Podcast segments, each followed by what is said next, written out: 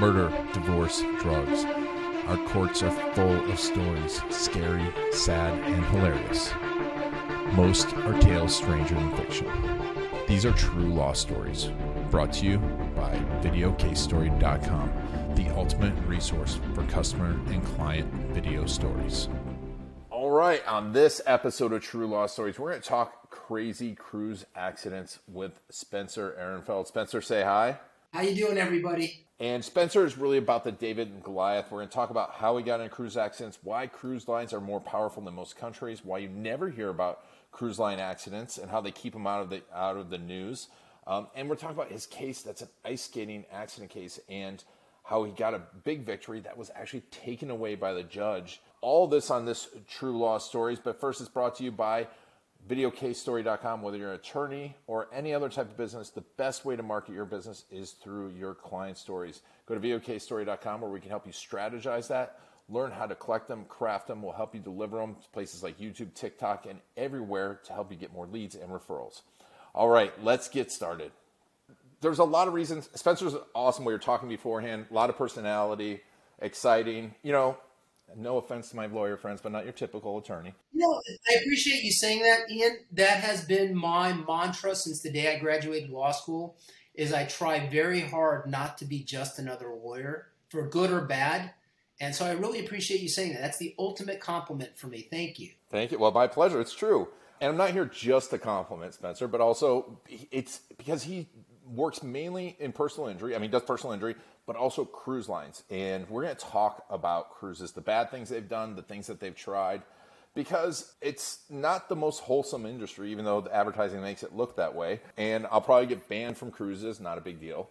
But before we get into like your ice skating on a cruise accident and, and other accidents, Spencer, how did well tell me about your firm first, where it is and and and how if someone is in a cruise mishap, how would they would get in touch with you? Let's right. just get that out of the way. Thanks so much, Ian. So our firm is located in Miami, Florida. We're in a city within the city called Coral Gables, which is about two blocks away from the University of Miami, where I went to law school. And uh, the port of Miami which is the largest cruise ship port in the world, and the home headquarters for Royal Caribbean, Celebrity, Norwegian, Carnival, MSC, and Virgin, all the largest cruise lines, is the port of Miami.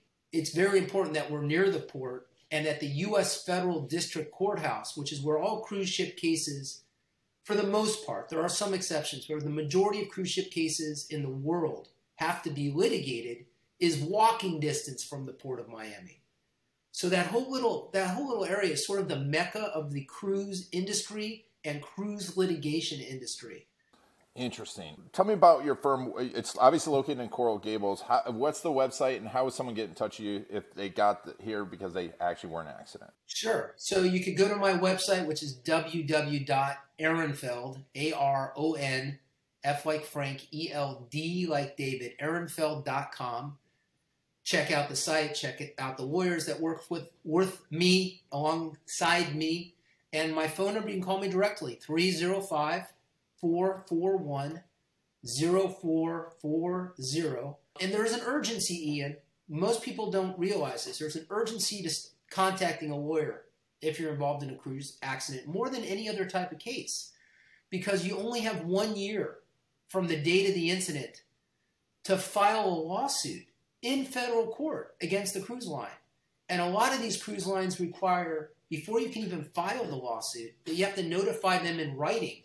Some of them within 60 or 90 days of the incident actually notified in writing of your intent to file a lawsuit. So I strongly urge anyone who's been in a cruise accident, either on the ship, at the port, on a terminal, on a tender boat, on a shore excursion, whether they contact me or one of the fellow lawyers I know who do this kind of work, they don't want to wait because you can blow your deadlines and never get even into the courthouse, never get past the doorway because of a blown deadline. So I strongly urge anyone who's listening to this who may have been injured to at least consult with a lawyer. You may or may not have a case, but at least protect your rights. Yeah, and it, it costs, and you know, folks, I work with so many great personal injury attorneys, and you know, Spencer's also another one. And I, am not here. he's not my client right now. No, I'm not doing this to promote just to promote him, but I see this all the time that people say, "Oh, it's only a little injury," or "Oh, it's only a little accident," or "I'm not the type of person to sue," or "The cruise line's my friend," and it, they have long-term damage because of it. I'm sure you see the same thing. I, I'd say the thing I see most often with cruise ship cases is the majority of my clients have never filed a case before. Most have never had a lawyer before. The demographic of who gets injured on a cruise is very different than if I was representing, and we do on occasion, but if I was representing people who slipped and fell in a Publix grocery store in Miami or got in a car accident in Hialeah, that's a whole different demographic than the typical lady from Wichita, Kansas, who goes on a cruise, who's never been on a cruise. She's retired, a retired school teacher, and it's the first day of the cruise, and she's all excited, and she heard there's free coffee down on the Lido deck, and she puts on her brand new flip flops that she bought at Target, and she walks down to the Lido deck, and there is probably few surfaces on the world in the world that are more slippery than a freshly mopped uh, teak deck on a cruise ship out in the middle of the Caribbean with the humidity and the sea spray, and that flip flop hits that deck, and she goes hydroplaning and fractures her pelvis. And the last thing this lady's thinking of is should I hire a lawyer? The last thing. It's just not even in her mentality. And it's not usually until weeks and months later when she's recovering in some rehab facility back in Wichita that some grandchild says, you know, Grandma, you should hire a lawyer. Why, why do I need a lawyer? You should hire a lawyer and sue Carnival. For what? She doesn't even know. And those are the most typical cases, and they're very reluctant to do that. These ladies blame themselves for the fall. What did I do wrong? And it's it's that's the biggest obstacle I think that a lot of people have. Is this I'm not the kind that files a lawsuit. Cruise ship cases it's one of the things I try and stress when I talk to people. It's like you're not, you're not suing a person. You're not even technically right su- suing the cruise line. You're suing their insurance, aren't you?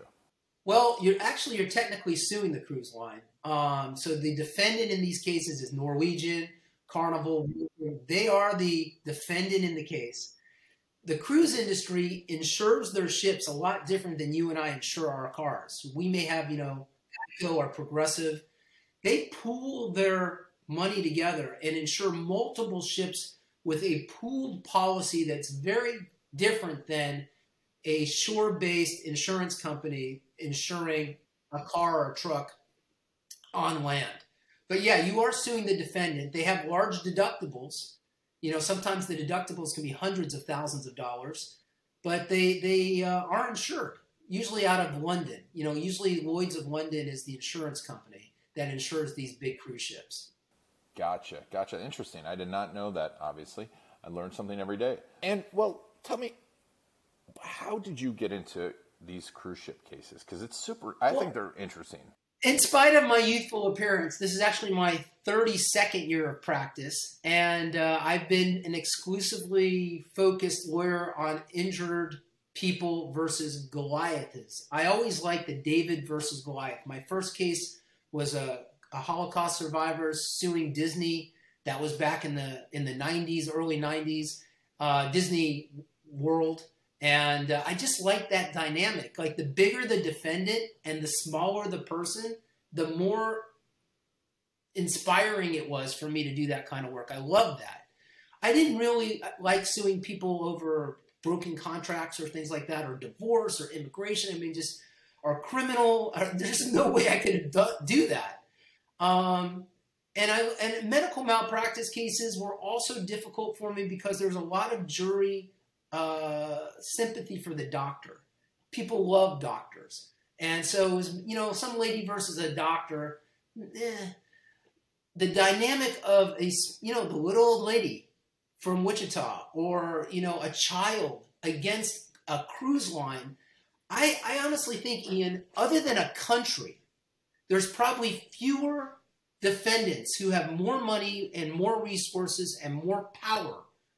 Maybe the pharmaceutical industry, but more resources and more power than a cruise line. These cruise lines are like, I would think, more powerful than most countries in the world. They have more resources and more money, more lawyers, and what they really have that makes my job particularly interesting is they have the law on their side. They have been very, very successful in getting Washington, D.C. to draft laws that are designed to protect their profits at the expense of passengers. And it, it is very difficult to hold a cruise line accountable. But I love that. I love the challenge of that. And uh, because it, it is, it's a challenge. I mean, when you're David versus Goliath, that's super interesting. So let's talk a little bit about one of your stories. You know, tell me about this ice skating rink story. Right. And listen, I'd love to tell you about thousands of cases I've had, but the problem is, as I mentioned earlier, is that whenever we resolve a case with the cruise line, they put very strict confidentiality clauses to keep this information quiet. They don't want people to know how much or why or how a cruise line screwed up or what they paid to get out of it. So there's very strict confidentiality uh, conditions included in any settlement. I'm able to talk about this case, the ice skating case, because this case actually went to trial. And it is by far one of the proudest results I have.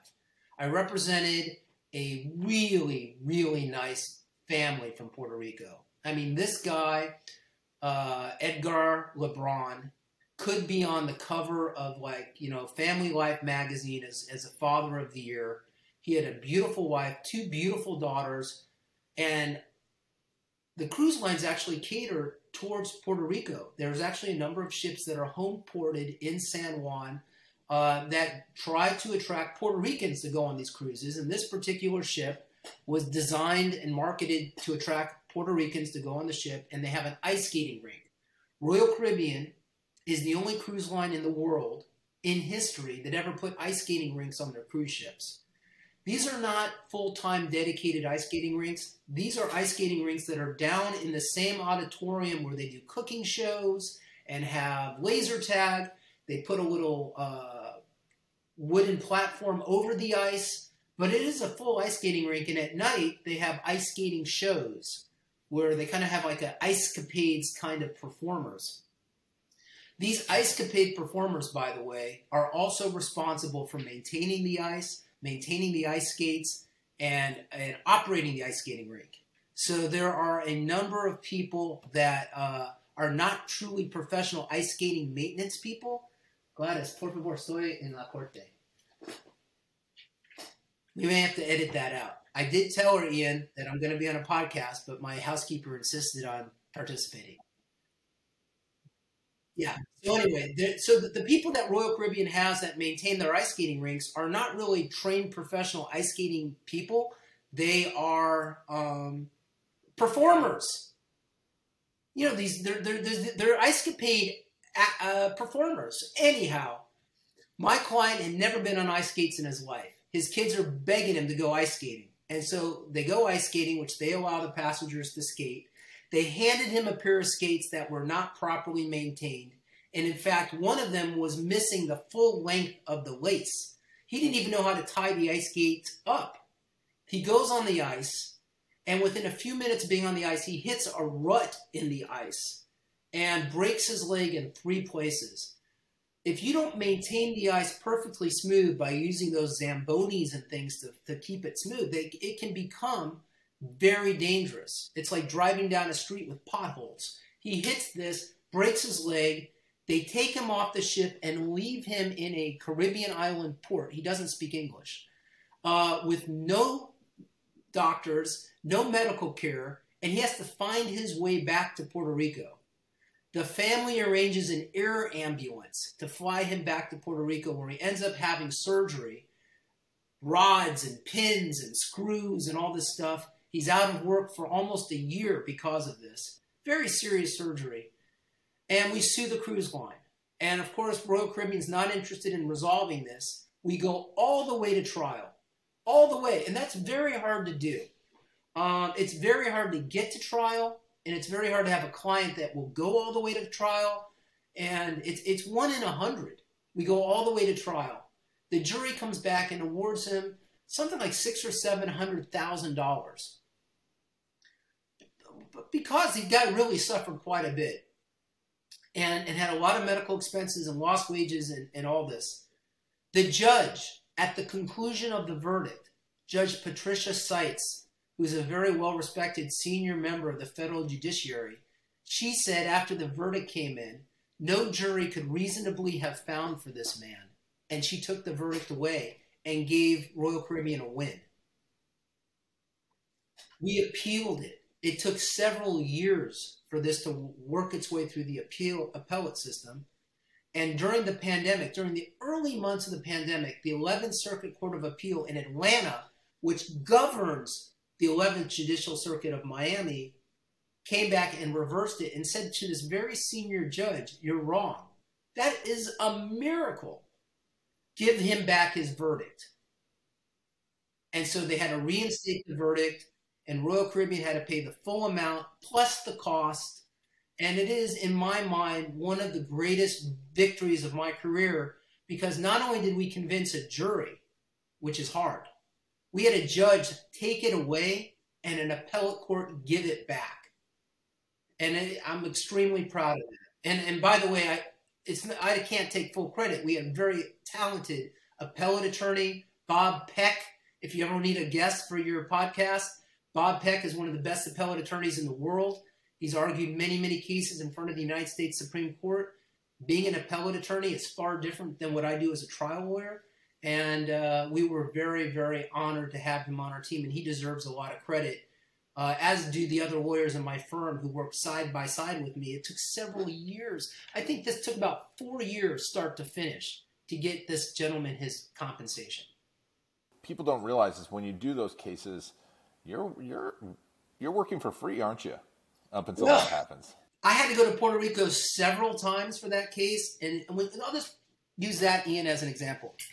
To go to Puerto Rico for me, for this guy's case, I had to fly there. I got to get transportation to and from the airport to a hotel that I have to pay for. Then I went and took the deposition of his surgeon. The surgeon was about four hours from San Juan. I had to get a car out to there. He didn't speak English. So we had to videotape his deposition, hire a translator, transcribe the deposition. We had to go onto the ship and inspect the ice skating rink. We had to hire an ice skating rink expert from New Hampshire fly him in, put him in a hotel. He had to do all the tests of the ice and the humidity and the lighting and all that stuff. Um, you're looking at tens of thousands of dollars that, uh, listen, I'm basically a one man show. Tens of thousands of dollars that I had to put in this one case, plus my time and years of work. Um, so, yes, uh, you have to put your money where your mouth is, and you have to be willing. I can't pull a slot machine for a dollar. But I can, I can, if I believe in a case, I can bet the house on a case, win or lose. But I mean, I will put everything I have into a case. I think that what they did was wrong.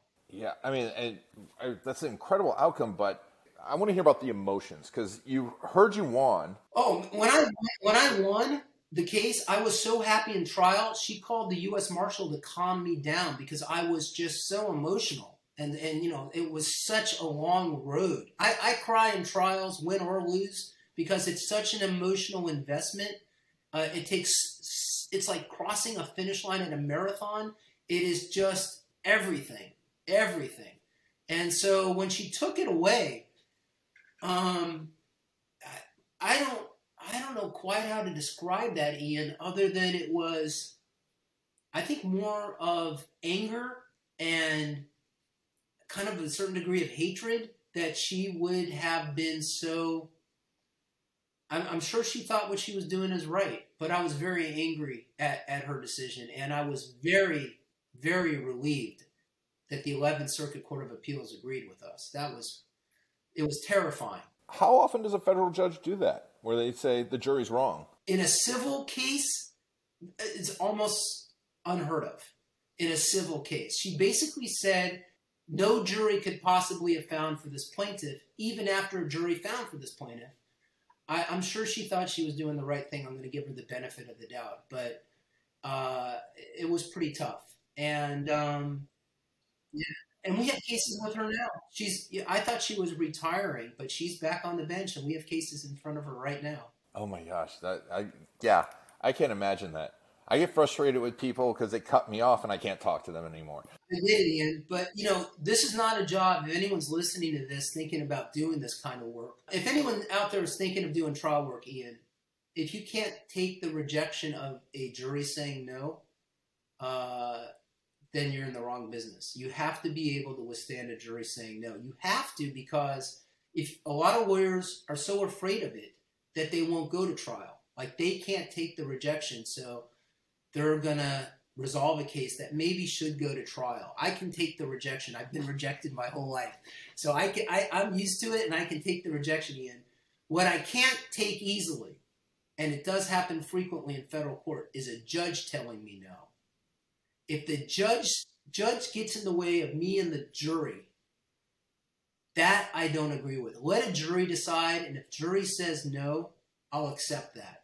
But for a judge to put themselves between me and the jury, I, I have a very tough time with that. That unfortunately does happen quite frequently, especially these federal judges. How many? How many would you estimate? How many bad cruise ship accidents happen a year? Well, I would say this. I would say this, Ian. At least once a voyage, uh, there's probably going to be someone who dies. There's probably someone's going to die. Listen, you got six or seven thousand people on a cruise ship. Um, a lot of them are skewed towards the elderly. And I don't know if you've been in line at the buffet on a carnival ship lately, Ian, but they're not the healthiest people sometimes at the all you at the all you can eat ice cream machine. So you got some very unhealthy folks. And if something goes wrong uh, medically on a ship, there's very limited medical care that you can get in the middle of the ocean. Um, and so someone's going to die. Someone is coming home. Uh, in the, there's a morgue on the ship. A lot of people don't know that there is a morgue, and they're not dying. I want to clarify: they're not dying necessarily because something went wrong on the ship, but just if you and I were to pick seven thousand people in Orange County or Miami-Dade County, within 24 hours, someone's going to get sick and someone's probably going to die. Um, in terms of accidents, there's going to be several. There's going to be several people who get drunk and fall down staircases, slip and fall by the pool, um, maybe get assaulted. So it's just because of the sheer numbers. People think, unfortunately, Ian, that because they're on a cruise, they're in some kind of protected cocoon. But it really is a floating, it's a floating metropolitan city. It is basically Times Square, Greenwich Village, Tribeca. It's all that.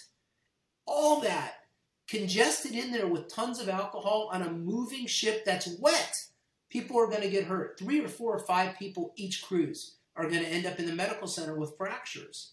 So it is it happens. In the middle of the ocean with all the food contained in one place. Between you and me and whoever's listening, it's really the booze. If I were if I were given a magic wand and became the CEO of a cruise line, I would put some limitations on alcohol consumption. The problem is profits that's where they make their money, Ian, is they want to sell and oversell and serve and overserve nonstop alcohol. And they want to make it as easy as possible for, for passengers to acquire alcohol. They have a bar every five feet on a cruise ship. There's some place to buy alcohol. I was just on Virgin, which is my favorite cruise line. Yeah, it's Richard Branson's brainchild. On Virgin, you can shake your phone like this, and it will find out where you are and it will deliver to you a bottle of champagne within, I think, yeah, I think it's within three minutes of anywhere you are on the ship. You just shake your phone, and a bottle of champagne will be delivered to you. Um, and, and, sometimes it's for free. So um, it's just anything you could do to get alcohol. That that that that is the the dangerous gas that combusts the fire uh, of my industry. That's crazy. That's crazy. Well, th- I mean, this was an incredible story. Really appreciate you coming on and telling it. And we'll love to have you on again sometime soon and tell more of these stories, as many as you can. I know you can't tell them all. Yeah, well, Spencer, thank you so much. Don't forget, it's aronfeld.com. I will put a link in the show notes. And besides that website, where's the best place to follow you online? Well, I'm a, a a compulsive TikToker. I don't know if you've got anyone out there who follows on TikTok. It's It's Cruise Lawyer on TikTok, and I post every single day some something that's going on the cruise industry. I've been posting a lot about these man overboard cases lately. So you can follow me on TikTok. It's at Aronfeld on Instagram. And uh, I would love to hear from anybody out there who wants to connect. I love it. Well, make sure to follow you on TikTok. I'll, I will. I'll watch that. That'll be fantastic. Hopefully, TikTok will be around for a lot, lot longer. I wish I would have seen them before, but I'm going to watch them as soon as we're done with this. Spencer Aronfeld, thank you so much for being on True Law Stories. Thank you for having me, Ian. And this was a lot of fun. And thank you all for taking Spencer and Iron Journey. This has been Ian Garlic and True Law Stories. Make sure to check out Spencer's website and, of course, go check out his TikTok and like it and share it. All right. Thank you all, and we'll talk soon. True Law Stories has been brought to you by VideoCaseStory.com. Testimonials stink. No one wants to watch a testimonial or read a case study. You need video case stories for your business. Go to VideoCaseStory.com to learn more.